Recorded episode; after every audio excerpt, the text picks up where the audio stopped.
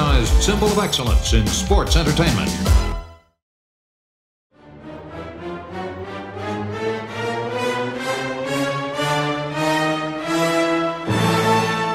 De repente empezó a haber gente, eh, escribiendo gente de Barcelona, gente de Zaragoza, gente de Madrid, gente de Valencia. Todo el mundo se empeñaba en hacerme ver que aquello no era verdad, no sé, no sé con qué objetivo. Nosotros queríamos pues crear un ambiente que, que involucrara más sentimientos, más a la gente.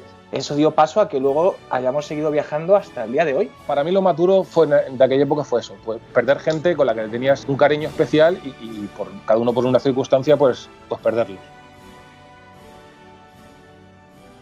Que no sé cómo agregar a este hombre, porque solo me salen a través del teléfono. A ver, dame su. aquí. di- Dile que me dé su correo. El correo es ¿Cómo te gusta humillar de los defectos de las personas, eh? Algo que yo no puedo controlar. Ya me gustaría a mí poder, mm, con, con su tonalidad y su buen sonido. Eres un sinvergüenza. Eres, Eh, eres eh. malo. Qué malo eres. Anda, anda, tira. ¿Has visto el mensaje, Luis, por WhatsApp? A ver, Mándale eso. que se lo mande a quien, a él. No, pues no sé, a Jesucristo. es que. ¿Habéis llegado a leer lo que ha escrito o ha escrito Sí, algo? estoy hablando con él por el este a ver si somos capaces de añadirle. He estado buscando las revistas y he encontrado todas menos una, pero tengo una que no pone el número. Entonces Ah. supongo que esa será la que falta. ¿Sabes lo que te falta, Luis? Que me expliques todavía cuál es la diferencia de la revista esa que, que te pregunté el otro día y te hiciste el longis. No sé a qué te refieres.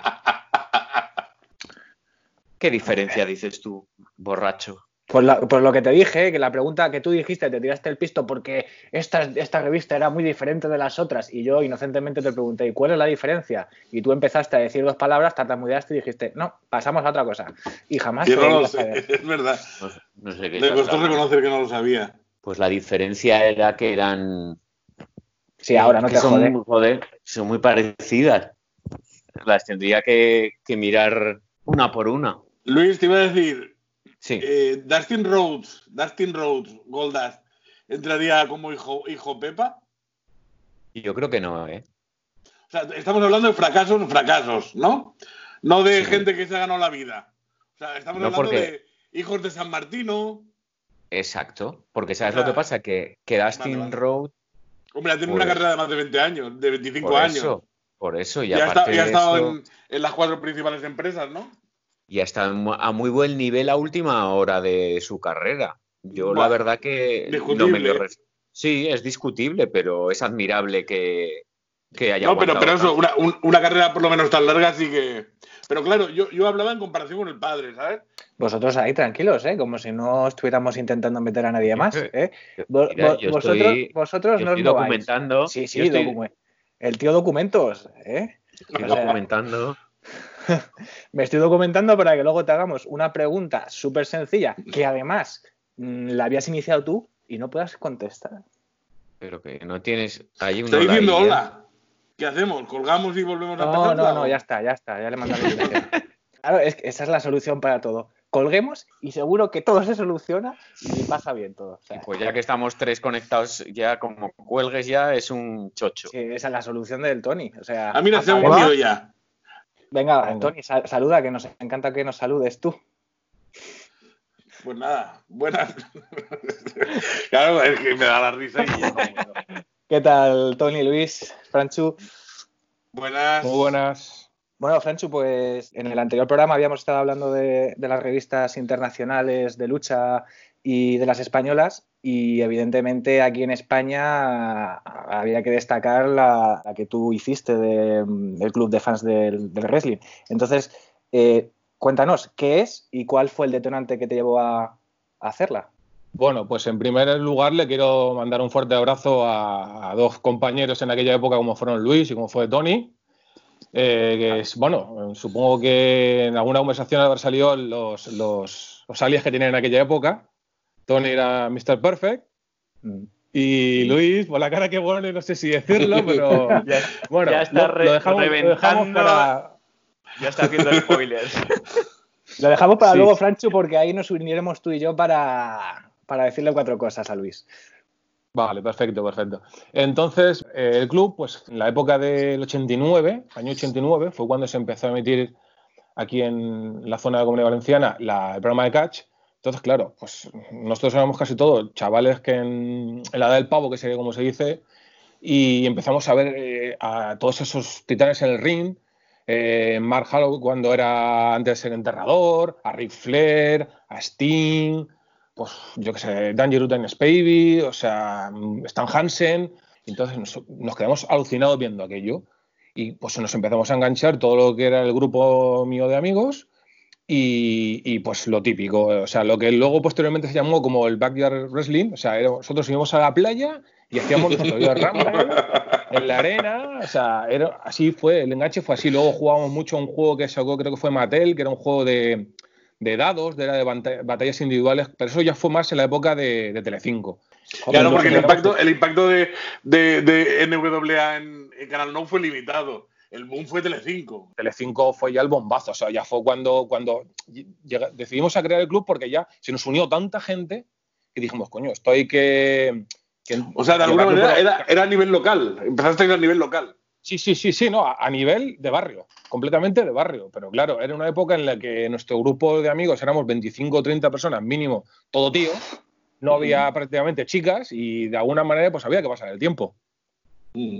Pero mira, tú eso tienes mucha suerte porque yo creo, vamos, yo me pongo en mi caso, yo cuando empecé a ver la lucha solo lo compartía con un amigo, pero tú me estás contando que ya teníais un grupo de, mogollón de gente y eso es raro. O sea, no sé, Tony o tú, Luis, cuando os enganchasteis, ¿con cuánta gente podíais hablar de esto? A lo mejor no eh, tanta, pero también hay que entender el momento porque en, en aquel, o sea, la televisión en aquel momento era, eh, eran prácticamente cinco o seis canales, casi todo el mundo veía lo mismo y casi todos los niños veíamos lo mismo sí que, sí que también hay que coincidir en, pues eso, en un barrio, en una zona que a, todo el mundo le guste mucho eso, y a mí no me pasó, no me pasó tanto. Pero sí que con la dispersión de la televisión en el tiempo, hoy, hoy ningún niño coincide porque hay 40 canales y, 20 plataformas digitales, pero en el año 90 era mucho más fácil coincidir y era más fácil que pasaran ese tipo de fenómenos. Aún así tiene, sigue teniendo mucho mérito para mí. ¿eh? Nosotros como mucho éramos 6, 7, 8 y entre nosotros pues sí, íbamos, íbamos hablando del tema. Lo que pasa que sí que es cierto que de esos solo permanecieron en el tiempo dos o tres y siguieron siendo fans. Eh, y evidentemente el ultra, el ultra fan, pues es el que todavía sigue, sigue con el tema. La idea, la idea de. Yo lo llamaba revista, pero era una forma como de darle un nombre cuando realmente era un fanzine. Pero vamos, eh, en aquella época realmente era lo poco que, teníamos casi todos los fans para, sobre todo en el tema, en el tema físico, porque sabíamos que solo teníamos el programa de Pressing Catch de Telecinco eh, aquí en la comunidad valenciana, que es donde yo resido, teníamos también el programa Catch de Canal No, que era básicamente NWA, WCW. Y luego, pues la gente privilegiada, a la que luego más posteriormente me uní yo, teníamos eh, las típicas antenas parabólicas para ver pues DSF, RTL2 y, bueno, y luego sobre todo, que también contaré el detalle, que era la cadena Sky, que emitía codificado la imagen, pero el sonido lo dejaban tal cual que es lo que yo utilizaba en su momento para escuchar todos los spoilers de los, de los pay-per-view, para intentar siempre darlos lo más puntual posible dentro de nuestras posibilidades para todos nuestros seguidores de los que le enviamos el fanzine mensualmente. Fíjate, a cualquiera, que le, a cualquiera que le digas hoy, o sea, que ponerte a escuchar un pay-per-view, un show o algo, solamente el sonido, o sea, eso es pasión. Claro, esas son las condiciones que había entonces, es que era una época en que el Internet no, era, no estaba a disposición de todo el mundo, no había páginas de Internet y cualquier información llegaba a través de revistas que llegaban con dos, tres meses de, de, retraso, los teletextos que, de las diferentes cadenas de televisión, el satélite y bueno, poco más.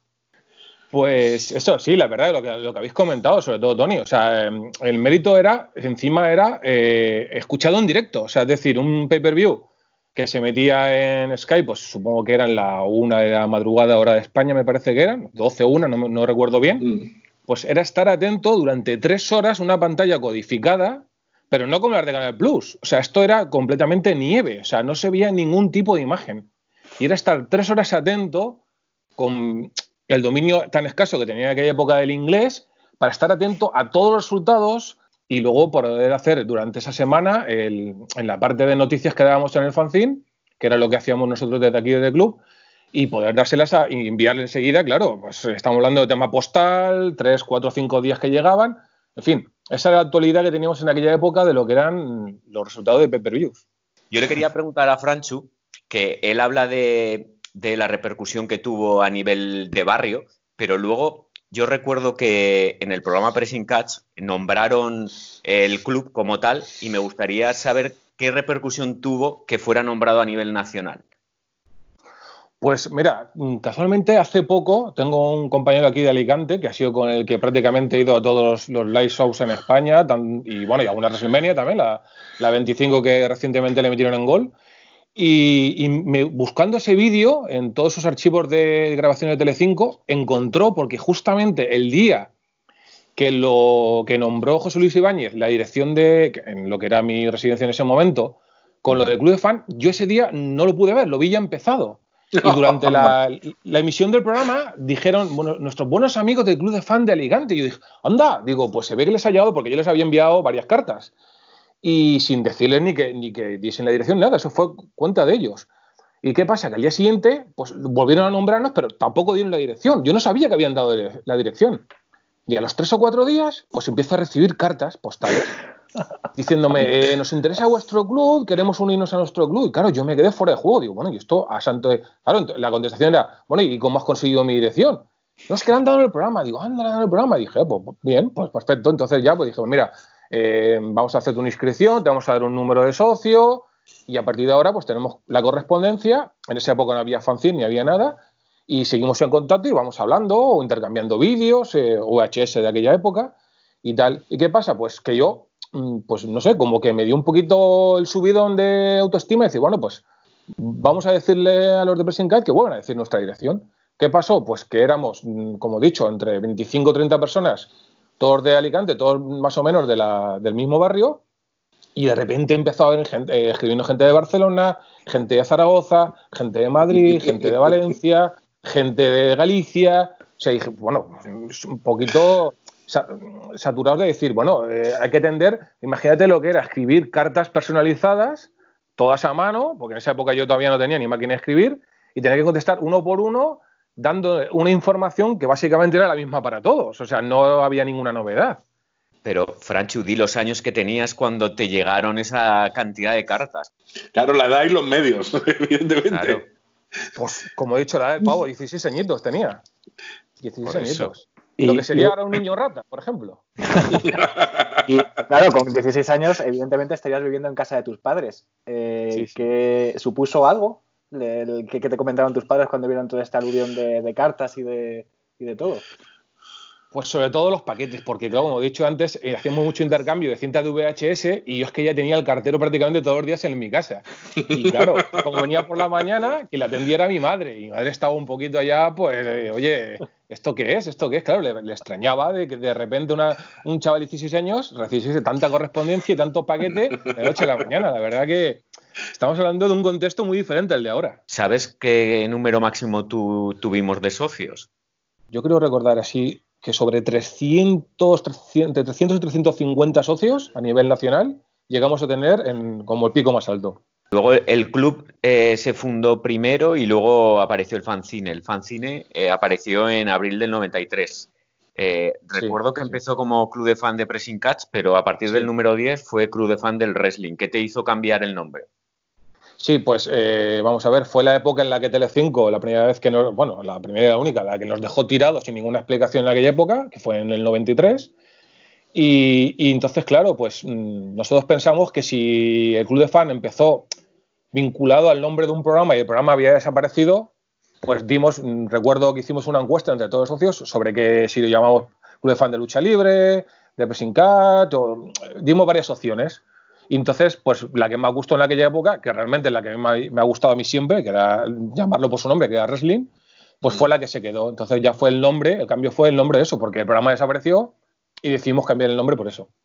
Por lo que he visto, claro, supongo que, también mucha, mucha gente era joven, pero que en general el club, por lo que he visto, era transversal en cuanto a edad, ¿no? Y sí, sí, no, Estamos hablando de que había gente pues sobre 70, 70 y tantos años a, chavales que empezaban con 8, 9, 10 años Me refiero a nivel aquí local, a nivel nacional, no, porque ya, pues mínimo siempre, no es que lo pidiésemos en ningún sitio, pero sí que intentábamos que fuera gente ya, pues un poquito ya adolescente alta. Y claro, 12, 14, claro. claro. Sí. Y bueno, y sobre todo, oye, y un, detalle que te digo, ¿eh? había muchas mujeres, ¿eh? aunque no lo parezca. ¿eh? Sí. aquí en Alicante éramos todos tíos, pero a nivel nacional había muchas mujeres, grandes aficionadas. ¿eh? Y que no fuese tipo chica fanboy, decir, me gusta este luchador porque me gusta, haga lo que haga, esté donde esté, y ya está. Ah, y no me gusta el wrestling, me gusta este luchador, este personaje. Eh, y, Pero no, no, no, era gente entendida, o sea, gente que sabía de lo que hablaba. Sí, sí. Sí, sí, eso era, para la época era bastante sorprendente. Yo quería preguntar un poquito cómo era el proceso a grandes rasgos de elaboración de la revista. Al final, dabas, Francho, dabas, dabas cuatro ideas de, por dónde querías que fueran o, o, cada uno, porque, porque yo al final escribir nunca escribí, siempre, siempre fui lector, ¿sabes? Por, quizá por edad no me atrevía a escribir nunca. Entonces, ¿qué, dabas? ¿Cuatro pinceladas o cada uno más o menos eh, proponía yo, voy a ir por aquí o no sé.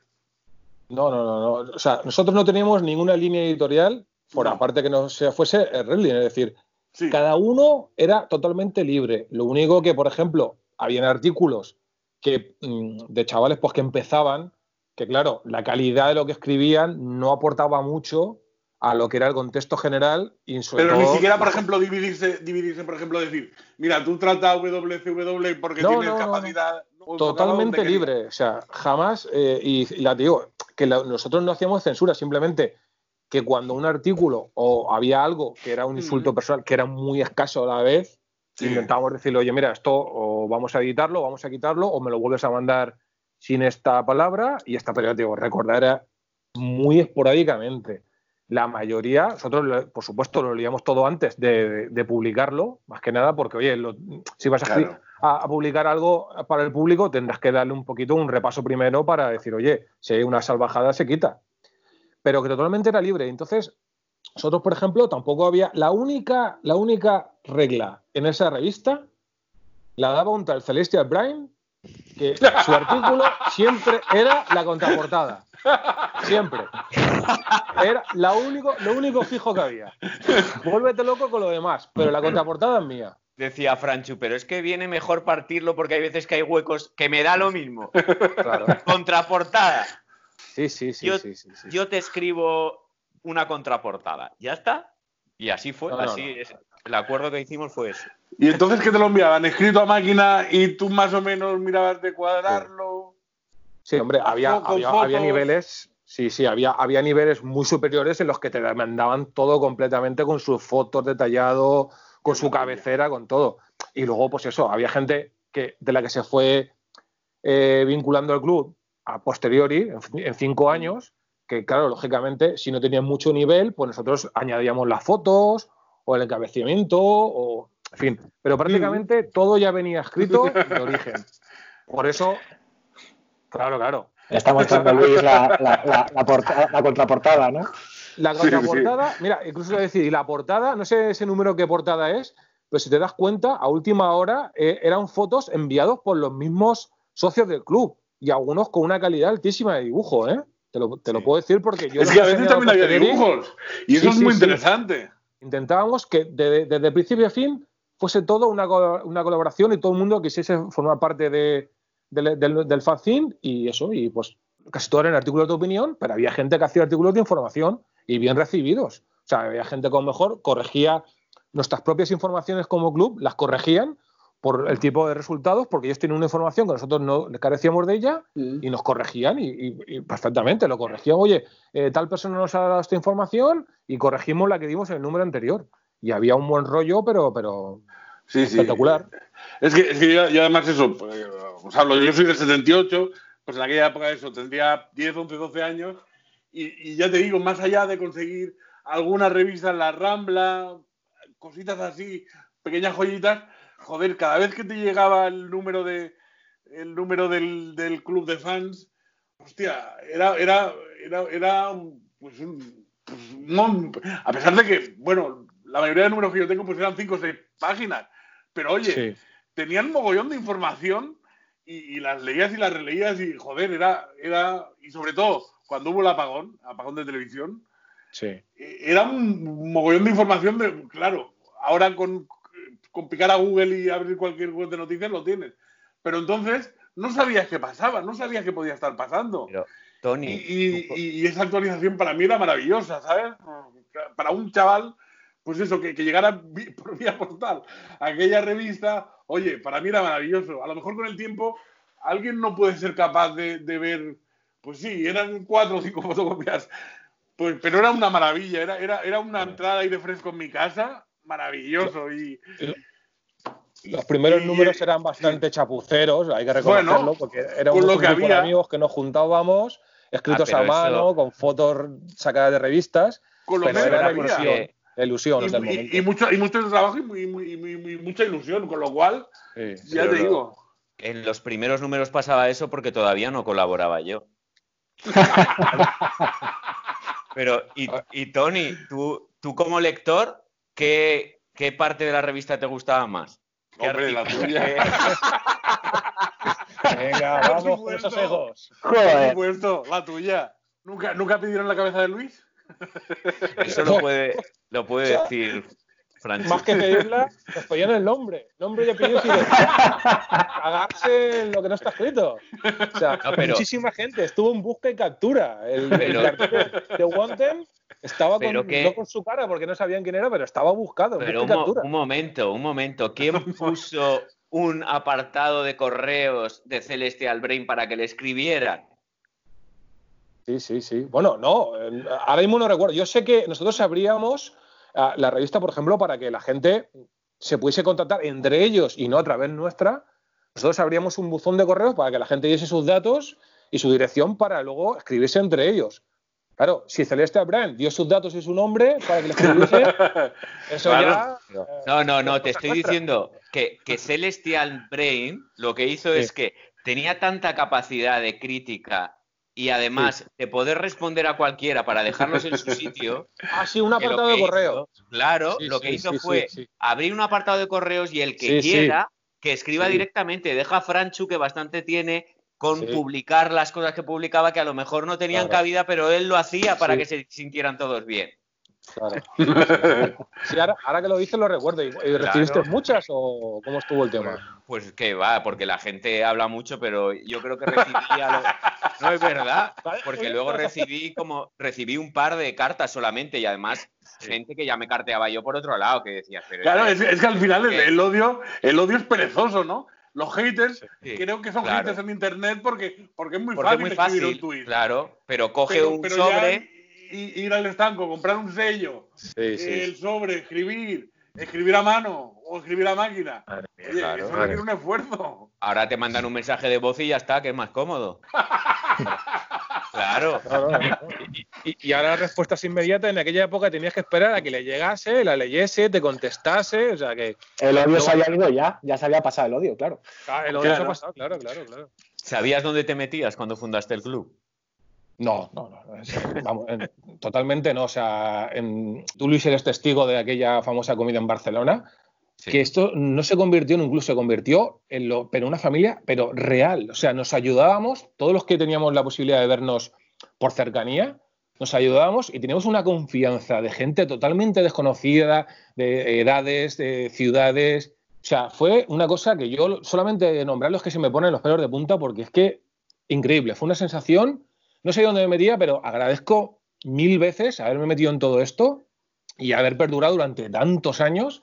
Es que, es que yo tengo una teoría. sigue. Yo tengo una teoría que es que a lo mejor un club fundado en internet, en un blog, en- podría funcionar o no podría funcionar.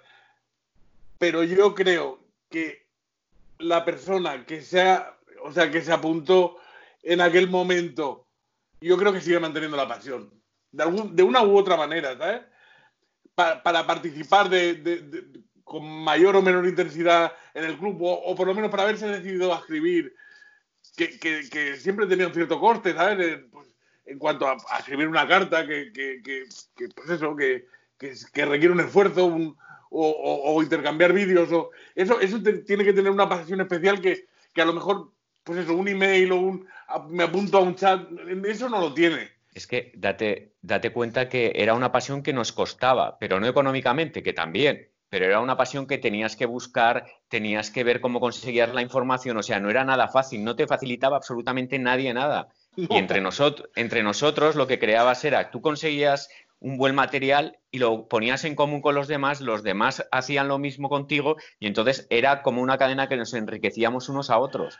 Yo he ido a casa de gente que no conocía de nada, era gente que no conocías eh, eh, físicamente, pero que cuando los conocías, pues era como si fueran de tu familia. Bueno, incluso, mm. incluso mejor, porque hay gente en tu familia que no la pueden ni ver y aquí por lo menos elegías y compartías algo. Pero es que es increíble porque, claro, vosotros tenéis el factor ese de la nostalgia de, finales de los 80, principios de los 90. Si es verdad que yo me enganché a esto eh, a principios de los 2000 que no era tan complicado obtener material, pero bueno, también había su dificultad, porque yo sí recuerdo tener que, ingeniármelas para comprarme una parabólica, instalarla en casa y poder coger la señal que a veces manda WWE y poder ver así los, los pay-per-views en, directo. Pero lo más increíble de esto, y es lo mismo que os ha pasado a vosotros, es yo conocí a Tony a través de un foro de Solo Wrestling, y ahí cuando quedamos la primera vez un grupo de mucha gente que no nos conocíamos ni nos habíamos visto nunca, eh, para ir a, ver las grabaciones de Raw y SmackDown a, Inglaterra, eso dio paso a que luego hayamos seguido viajando hasta, hasta el día de hoy y seguiremos. Y, es, que parece una tontería, pero es, lo que dice Franchu, es que se forma una familia real. Es alucinante lo que, lo que ha hecho esta afición por nosotros. Ya no solamente entretenernos, sino conocer gente especial y, poder compartir momentos y viajes que de ninguna de las otras, de, otro, de otro modo hubiéramos podido, hubiéramos podido tener. ¿Hay algo negativo que, que sacaras del tema del club? Tampoco nada sórdido, sino algo que dijeras, joder, esto no me gustó que pasara o, no tenía pensado que pudiera pasar.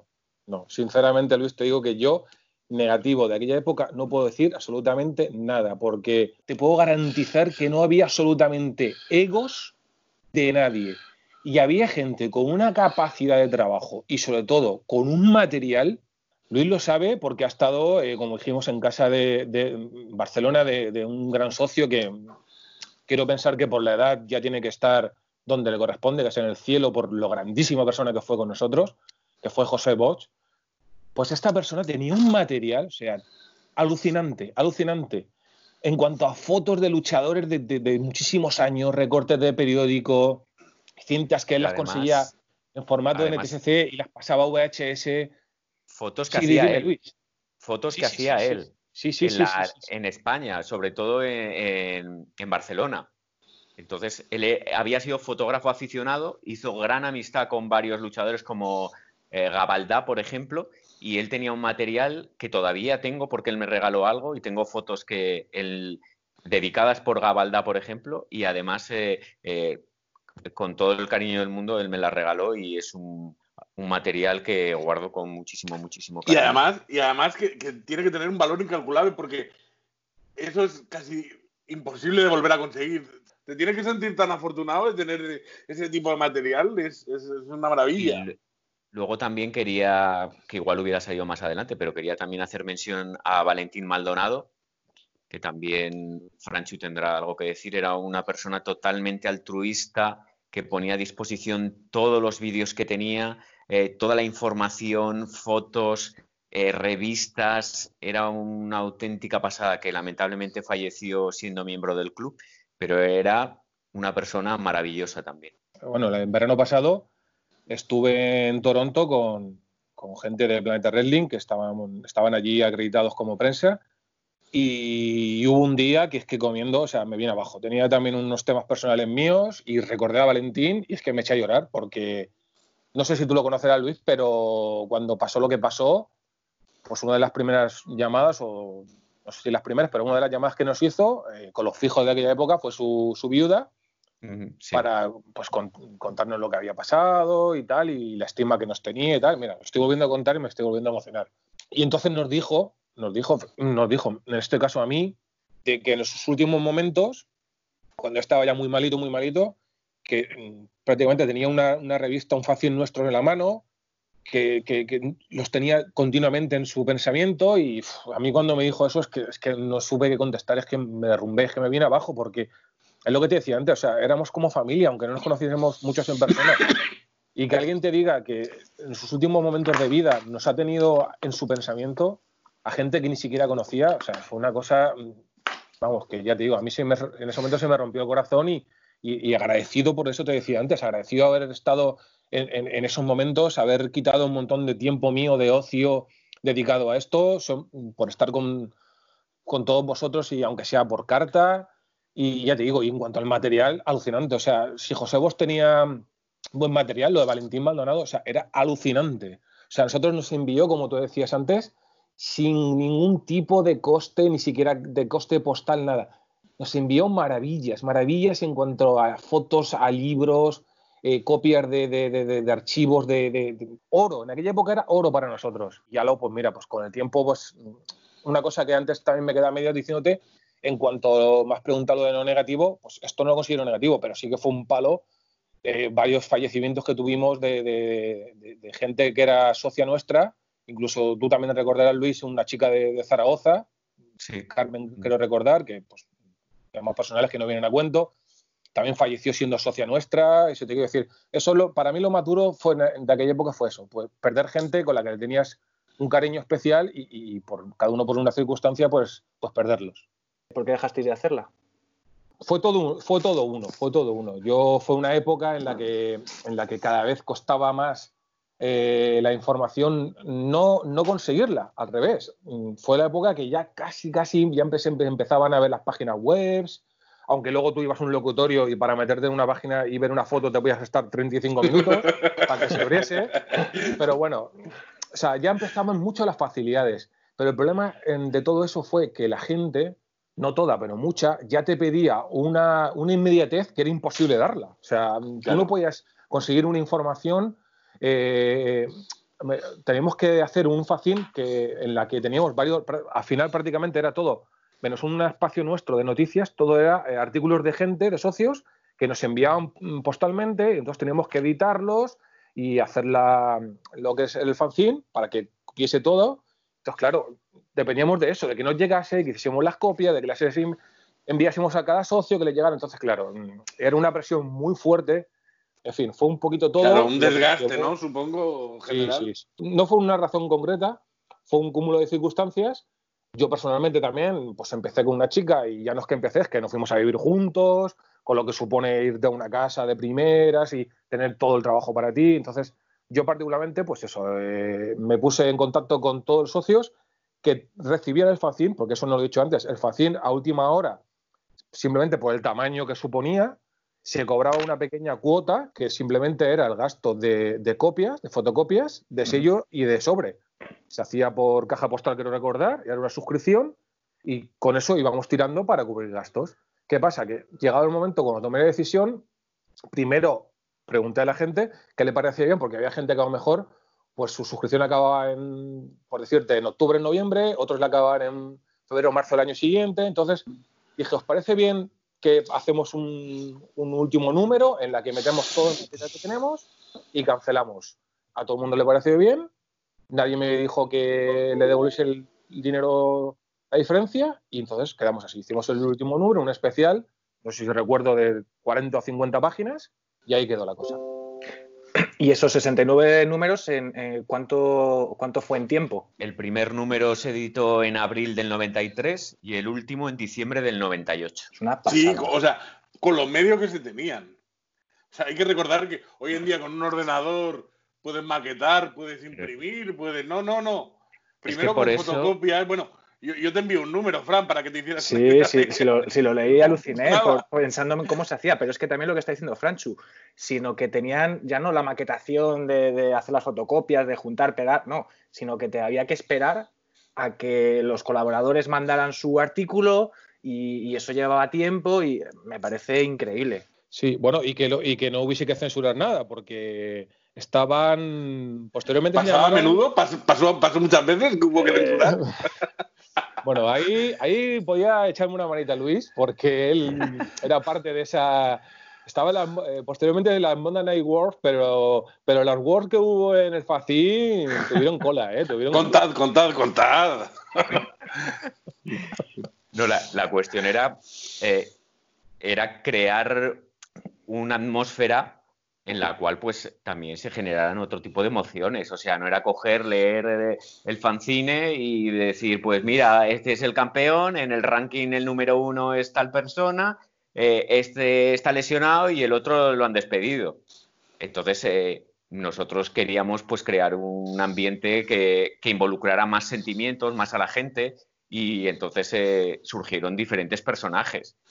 lo que también es cierto que cuando tú creas un personaje, hay gente que no lo termina de entender que es un personaje de verdad, sino que hay gente que está muy ligada a, la redacción de un artículo, por ejemplo, que lo redacta como tal persona, y otra que es un alter ego, y entonces ahí pues entra el juego de, los gel y los face de toda la vida.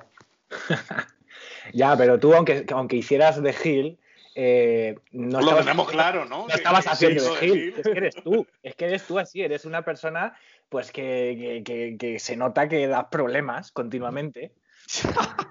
Por favor, llama al hermano mayor, anda, que venga.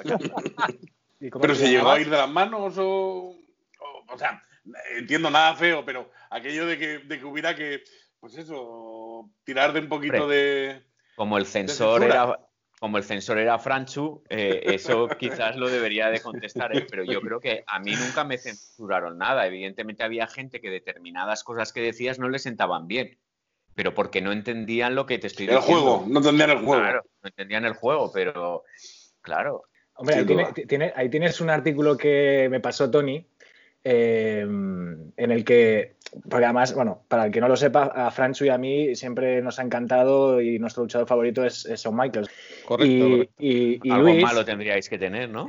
Bueno, eso y otras cosas. Eh, el, problema es que tú, Luis, eh, como has confirmado con este comentario, no eres capaz de ver la grandeza de, este luchador, independientemente de te guste o no. Pero Tony me pasó una revista en la que salías tú poniéndole em, por las nubes de lo bueno que era. Me gustaría. La cogí al azar, ¿eh? La cogí al azar. sí, qué casualidad. Pero, no, has entendido el personaje, Fran. Es que eh, yo, entiendo, entiendo que tienes que tener una capacidad superior para poder entender determinadas cosas. No, no, no. Lo que pasa es que yo me adelanto, Luis. Lo que no has entendido es que tú estabas utilizando ese personaje para no avergonzarte de decir que realmente sí te gustaba Michael. No, no, no, en absoluto. esa excusa como el personaje para decir eso. Yo no, yo, no sé, Franchu, cómo puede ser eh, amigo de una persona que te puede gustar o no, pero que no es capaz de reconocer que Michaels es uno de los grandes. No, bueno, vamos a ver, Luis es muy maño y muy cabezota y, tiene, que, tiene que ejercer de maño, pero te quiero decir, podrán venir todo tipo de luchadores con todo tipo de gimmick, todo tipo de acciones en el ring, de llaves, de movidas, como lo quieras llamar. Pero lo que ha hecho Son Michael en su carrera en WWE, para mí, es irrepetible. Que por cierto, me tendrás que contar cómo fue tu, tu meet and greet con, con Son, que vi por ahí la foto por Facebook. O sea, te vi de una proximidad que no la tuve yo con él. ¿eh? Cuando en la mía en Orlando, o sea, lo, que más conseguí fue robarle un abrazo cuando me iba, que se quedó un poquito como fuera de lugar. Oye, ¿qué hace este chico dándome un abrazo y tal? Pero dije, oye, es que esto ha sido ya no solamente el tema comercial de la cantidad que pagase por, verlo y todo, sino es que era un poco como, como, como cagallón por cequia, o sea, tira, tira, tira, tira, tira, tira, tira, te firmaba el artículo antes de que tú llegases a estar a su lado, no te dejaban prácticamente hablar, sentado en una silla, o sea, lo, vimos comercial y sobre todo el punto de comparación fue cuando después de, de la Con nos fuimos todo el grupito de, españoles a la, la tienda de Hulk Hogan y para el meet and greet con él. Y el recibimiento que nos hizo hasta vídeo y todo, o sea, eh, yo soy fan de Son Michael, pero el recibimiento y el meet and greet que tuve con Hulk Hogan, o sea, valió cada céntimo que pagué por estar a su lado, ¿eh? Claro, pero eso no, es culpa, del luchador, es culpa del, promotor que está en el momento. Seguramente, ¿eh? Porque Tony y yo siempre, siempre, cuando hemos ido a alguna WrestleCon o alguna cosa o algún otro tipo de evento donde había luchadores, Normalmente yo soy reacio, claro que lo de Michaels en tu caso yo hubiera hecho lo mismo, pero yo soy reacio a que cuando veo un luchador que está sentado en silla y estás pagando por hacerte una foto con él o que te firme y no se levanta y la foto es eh, teniéndote que agachar a su lado, yo me niego. Lo de Michaels en este caso en el, mío era diferente porque eh, estaba de pie con, un fotógrafo profesional y entonces la gente iba pasando y se iba haciendo la foto. Tenías 20, 30 segundos para, si querías decirle algo o tal, porque eso iba muy rápido. Que, por cierto, es, algo que me pregunto, ahora, cara a la nueva normalidad, ¿cómo, cómo serán los, cómo serán los greet? Porque, hombre, yo, yo tampoco soy muy hablador, tampoco soy muy, muy, muy, de, muy efusivo, pero sí solía dar la mano a los luchadores cuando, ¿sabes? Antes o después de la foto. ¿Cómo, cómo serán los, los nuevos meet and greets en el futuro, en este nuevo futuro que nos espera? Por lo menos hasta que llegue una vacuna de, pero a mí eso me da mucha pena porque eh, lo hablaba también el otro día contigo. ¿Te acuerdas cuando, cuando estuvimos con Victoria, que me, yo quería saludarle, hacerme una foto con ella? Eh, Victoria es una de las eh, personas más majas que te puedas encontrar en una WrestleCom. Absolutamente. Estuvimos hablando pues, unos 4 o 5 minutos, que es lo que dura el vídeo que hicisteis, porque lo, grabasteis. 4 o 5 minutos hablando con ella. Cuando se despide, nos dio un abrazo a todos. A pesar de que, solo, solo pagaste por la foto tú. Pero eh, eso no le importó, o sea, ella estuvo agradecidísima a que estuviéramos con ella, nos dio un abrazo a los tres. O sea, despidiéndose dando un abrazo. O cuando estuvimos con el sargento Slaughter, la foto que le hacía haciendo el, el, ¿cómo se llama? El slipper. El, Cobra Clutch, ¿no? El Cobra Clutch. Eh, esas experiencias que nosotros hemos tenido, a partir de ahora, hasta que se produzca esa vacuna y vuelva todo a esa normalidad, van a ser diferentes y no se van a tener ese tipo de acercamiento, ¿no? De contacto, que es lo la gracia de cuando vas a una WrestleCom y conoces a un luchador, ¿no? Ese contacto que de otra forma no puedes tener. Pero bueno, eh, estamos hablando de, un, encima de un evento de pago, o sea, que pagas por entrar y pagas por hacerte la foto. Y si luego no te puedes ni siquiera acercar a ellos, pues oye, sinceramente yo creo que ya a día de hoy no tiene ningún sentido. No sé si la este, este año, lógicamente, se suspendió por lo que pasó. No sé si tienen pensado algo para el año que viene en Los Ángeles. Pero si no hay vacuna, es absurdo hacer este tipo de convenciones porque, una de dos, o las hace gratuitas en las que tú pases por una barrera y la vea.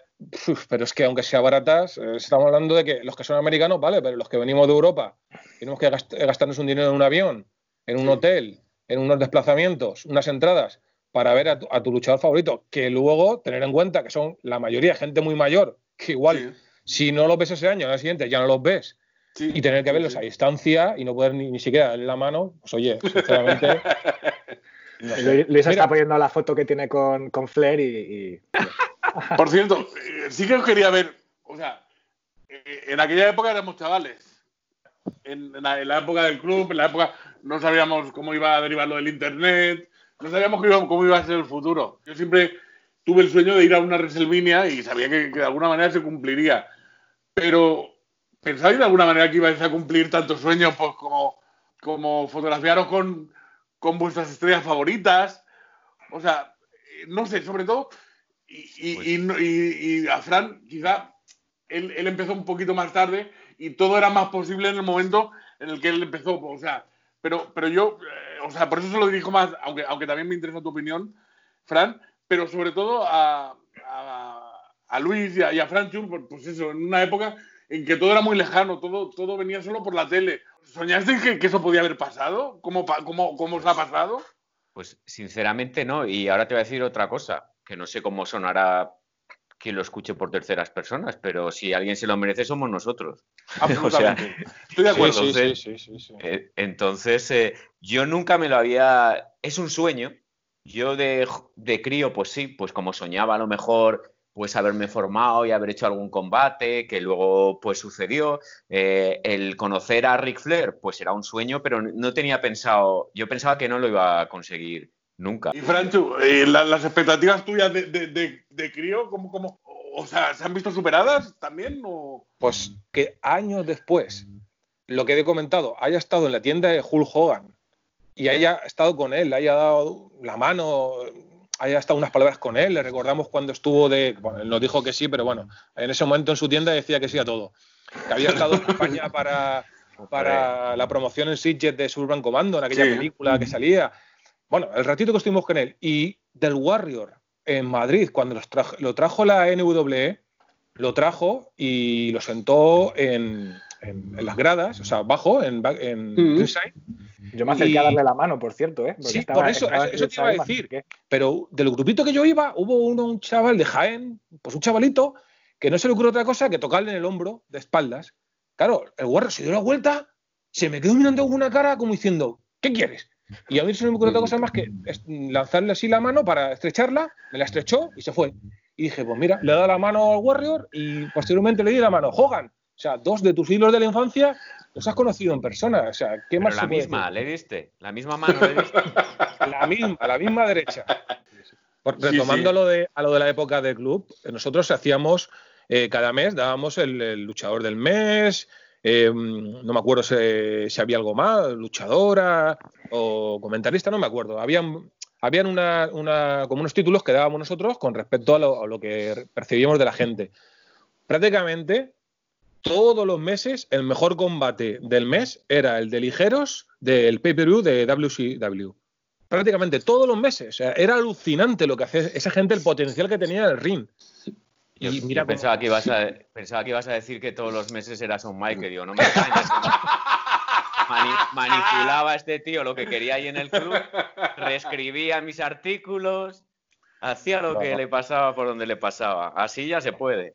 Pero quiero hablar de inocencia y, ligarlo con la revista. Por un lado, ¿a qué edad perdisteis la inocencia? Y, no, y no, me entendáis mal. Hablo del tema de la lucha libre. De entender que, aquello. El, el kayfabe, ¿no? Absolutamente, el kayfabe, o, por un lado, os quería preguntar, ¿cuánto tardasteis en entenderlo? O si ya lo entendíais todo desde el principio, por decirlo de alguna manera. Y, otra, y, otra, y otra que os, quería preguntar, ¿qué enfoque se le daba en la revista a, eso? Si totalmente, si totalmente de lo sabemos todo, eh, ¿sabes? O, un tema eh, medianamente desde el kayfabe, no sé, em, ¿empiezas tú, Luis, y luego remata remata a Franchu o no sé. Sí, sí, Luis. En, quieres? En el tema de la revista, por ejemplo, siempre se trató el kayfabe. Eh, en algún artículo que estoy ahora mismo buscando, sí que se, se hablaba de algo fuera, pero tampoco, tampoco de forma actual. Es decir, eh, lo veía siempre desde el punto de vista de, de empresa, de la empresa como lo veía la WWF de la época tampoco es que nosotros tuviéramos noticias eh, que, te desvelaran muchas cosas. ¿Y a nivel personal? Pues yo recuerdo que eh, cuanta más información tenías, pues más te iba desvelando. Eso es un poco, yo siempre pongo el tema de la lucha libre como la magia, que es tan real como tú la quieras ver. Absolutamente. Eh, tú puedes saber los trucos, pero no tienes por qué desvelar los trucos a nadie, porque eso hace que pierda, que pierda el encanto que tiene. Entonces, yo creo que al año más o menos de verla ya empezabas, aunque luego también te justificabas, porque cuando alguien te decía, no, que esto no es así, pues tú le ponías vídeos en los cuales había sangre, que no era muy, que no era muy común. Entonces, yo recuerdo que eh, mi tío, por ejemplo, era, ha sido a la lucha libre en, en Zaragoza, que se hacía en el Frontón Cinema, y entonces él iba siempre. Y no solamente eso, sino que del barrio había luchadores que luchaban enmascarados y él los conocía. Entonces, cuando yo empecé a ver, cuando yo empecé a ver la lucha, mi tío me decía, me decía lo que había. Y yo entonces le ponía vídeos y decía, mira, tío, no, mira que en una pelea, ojo, en una pelea de la jaula azul de Hulk Hogan contra Big Boss Man, ha sangrado Big Boss Man. Y se lo puse y lo veía. Y entonces mi tío me miraba como diciendo, pobre, pobre chiquillo. porque yo mismo no quería ver lo que había. Pero ya luego, pues evidentemente, con toda la información que te llega y que ya pues maduras luchísticamente hablando, cuando ya llevas un tiempo viéndola, pues yo creo que al año más o menos ya lo entendí como tal, pero no para atacarla a la lucha, evidentemente. Claro, pero incluso tú estás hablando de, que se pierda esa magia, el que sepas cómo funciona, pero yo creo que eso también puede ser algo a favor de que te enganche más incluso, porque el ver cómo funciona por dentro, las cosas que se mueven en backstage, cómo se construye un, un, una storyline, un combate, creo que eso a mí también me ha aportado el, gustarme el triple de lo que ya me gustaba antes de saber todas esas cosas eh, de dentro de la lucha. Sí, lo que pasa es que normalmente la gente eso lo utilizaba para atacar. Sí. Cuando alguien te decía esto funciona de tal manera, por no decir que es fake, eh, pues entonces, porque más de uno se llevó un- una buena hostia por escuchar que era fake. No, no de mí- no por mí, ¿eh? Porque yo, Ah. yo no, no, no, no, no. Me refiero decir, a ¿ves cómo eres problemático? No, no, que va, que va. Me refiero a luchadores eh, como el Dr. Schultz o como Vader cuando estuvo en Arabia, pues ese tipo de cosas que siempre, eh, siempre te van a decir, no, es que esto es fake. Pero vamos a ver, pero si llevo yo 30 años viendo lucha libre, ¿tú me vas a decir lo que es la lucha libre? Yo estoy totalmente de acuerdo en lo que habéis hablado vosotros. Yo no recuerdo, supongo que, pues, no sé. ¿No recuerdas, ¿no recuerdas que- un, momento, un momento de pérdida de No, no, de- sinceramente. No, no, no. Un momento puntual no, porque, no sé, yo como. Era progresivo, simple- ¿no? Sí, sí, sí, sí, sí, sí. Simplemente, eh, por ejemplo, lo que hablamos antes de, de haber conocido gente. O sea, yo, por ejemplo, cuando conocí a José Bot, que es una persona que estaba muchísimos años en el, en el mundillo, había sido fotógrafo y sabía lo que había, él jamás me desveló nada. Claro. Nunca me contó nada. Entonces, claro, si hay una persona que está ahí ves que lo, lo vive con la misma pasión que tú, pues tú piensas que es real. Absolutamente. ¿Y tú, Fran, empezaste ya con inocencia? ¿O tú que te enganchaste de más mayor ya no tuviste inocencia Bueno, nunca? yo, yo me enganché. Aquí en mi casa siempre se ha dicho que se ponía la época de Telecinco, pero claro, la época de Telecinco yo tendría 3, 4 años y no, y no, no lo recuerdo. O sea, mi primer recuerdo de, de- de ver algo de lucha libre fue con el videojuego el Shoot Your Mouth de, de- de PlayStation, de la primera PlayStation. Y eso fue en 2001, ¿puede ser? 2001-2002, sí. Y ese fue mi primer contacto con la lucha a través de un videojuego. O sea, no. Y luego ya cuando empecé a ver combates sueltos, porque yo me descargaba y eran pequeñas piezas, no recuerdo yo el, el verlo como falso. Simplemente lo disfrutaba, sin más. O sea, me gustaba. Mm. Y, y- y lo, que, lo que sí fue un descubrimiento para mí, claro, porque aquella época, ya te digo, me bajaba pequeños fragmentos y veía los combates, pero cuando de repente vi que había promos, aluciné. Y cuando ya unos años después tuve la oportunidad de ver un programa entero, un RAW semanal completo de principio a fin, la cabeza me explotó, porque yo pensé que solamente eran combates. No sabía que había historias, que había una narración, que había promos, o sea, no tenía ni idea. Y entonces eso quizás fue lo que más me, lo que más me llamó la atención, pero lo de perder la inocencia no, no, no recuerdo yo haberla. ¿Tú sí te Yo, acuerdas? Pues tardé, tardé, tardé porque todo el mundo se empeñaba en hacerme ver que, que- que- que aquello no era verdad. No sé, no sé con qué objetivo. No sé con qué objetivo, pero todo el mundo se empeñaba en que, pues eso, la palabra no se pegan, resuena y resuena y resuena y no sé, tampoco recuerdo un momento exacto, pero sí que hubo un momento en que dije, voy a dejar de luchar contra ellos. Claro. Te dejaste No llevar. me, no me- no me aporta nada. Sencillamente, bueno, no lo disfrutan igual que yo y ya está. Me da igual los demás. Por cierto, Franchu, ¿lo ha- ¿habéis intentado, si no lo habéis hecho, el hacer alguna reunión?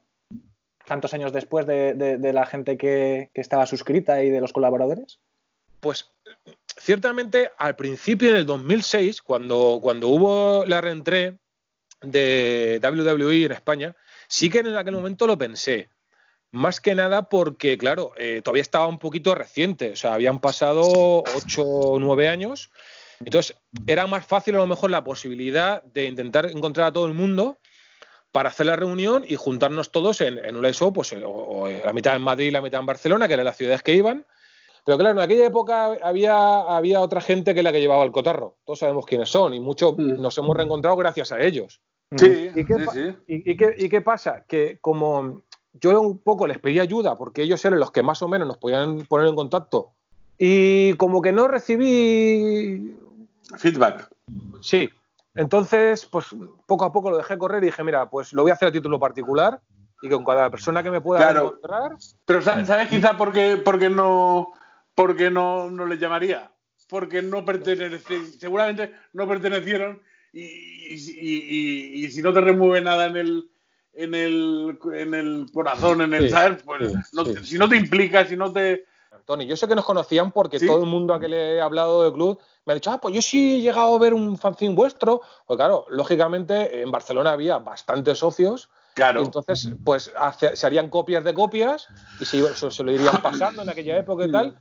Y, y seguramente a muchos les llegó en aquella época.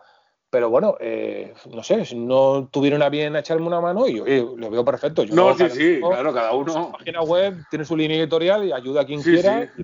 Absolutamente. Como decía John Cena, al que tanto odio, my time is now, pero el mío no es now. El mío ya ha pasado.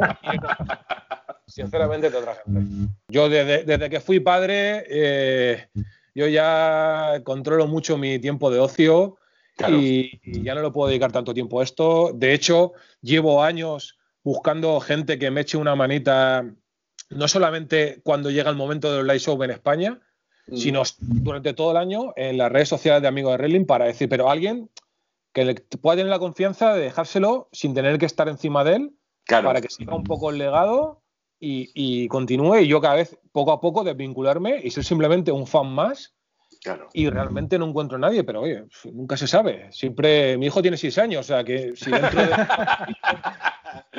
si dentro de cuatro o cinco espabila y, y, le gusta esto, porque él ha estado ya en eventos, que Fran lo sabe, que una vez coincidimos en, en Madrid, aunque era muy pequeñito, y, quiere seguir, perfecto, pero si no, yo, sinceramente, yo mi tiempo de, ocio lo tengo muy reducido y, Lógico. no puedo dedicar más tiempo a esto. No, y además ahí, ahí está el legado, ahí está el legado ahí está el legado, ahí ha quedado. Pues muchas gracias. Oye, pues, gracias a vosotros, ¿eh? Y un placer volver a veros. Y que se llegáis tan bien como veo ahí, que al final nos hemos visto. Sí, de la cámara. Y nada, y si no pasa nada, si en octubre va adelante el tema, por lo menos a Fran y a Tony sé que los veré seguro. Hmm. Y, a Luis, pues nada, es, eh, si el año que viene te animas a Los Ángeles y, y a WrestleMania, pues también nos veremos allí. Bueno, no, te, no cierro ninguna puerta. Ya veremos. bueno, pues lo dicho, un placer y, un fuerte abrazo para todos. ¿eh? Muchas gracias. Igualmente. A seguir bien. Chao, chao. Hasta luego. Hasta luego. Bueno, un pequeño bis antes de finalizar este podcast que si estáis aquí es porque imagino que lo habéis eh, puesto de principio a fin, o alguno que haya hecho alguna trampilla y a lo mejor haya pinchado los minutos finales y se haya encontrado con esto. Pero bueno, eso está bien, así que esperamos que os haya gustado, que os haya entretenido. Si no vivisteis aquella época ni estuvisteis suscritos a, este fanzine, por lo menos que si hayáis conseguido sentir una pequeña parte de lo que sintieron aquellos que sí vivieron esos momentos. Y nada, deciros que no vamos a hacer un apartado de correos para que mandéis todas vuestras críticas y comentarios malos hacia nosotros, pero sí deciros que tenéis la página de la cuarta pared del Catch, buscándolo en Facebook. Y bueno, ahí esperamos que pongáis todos vuestros insultos, críticas negativas y mierdas hacia nosotros para poder leeros y sobre todo para dejárselas a Luis, que es al que más le gustaba mm, recibir caña. Y pues lo dicho, muchísimas gracias por escuchar el podcast y nos vemos en el siguiente.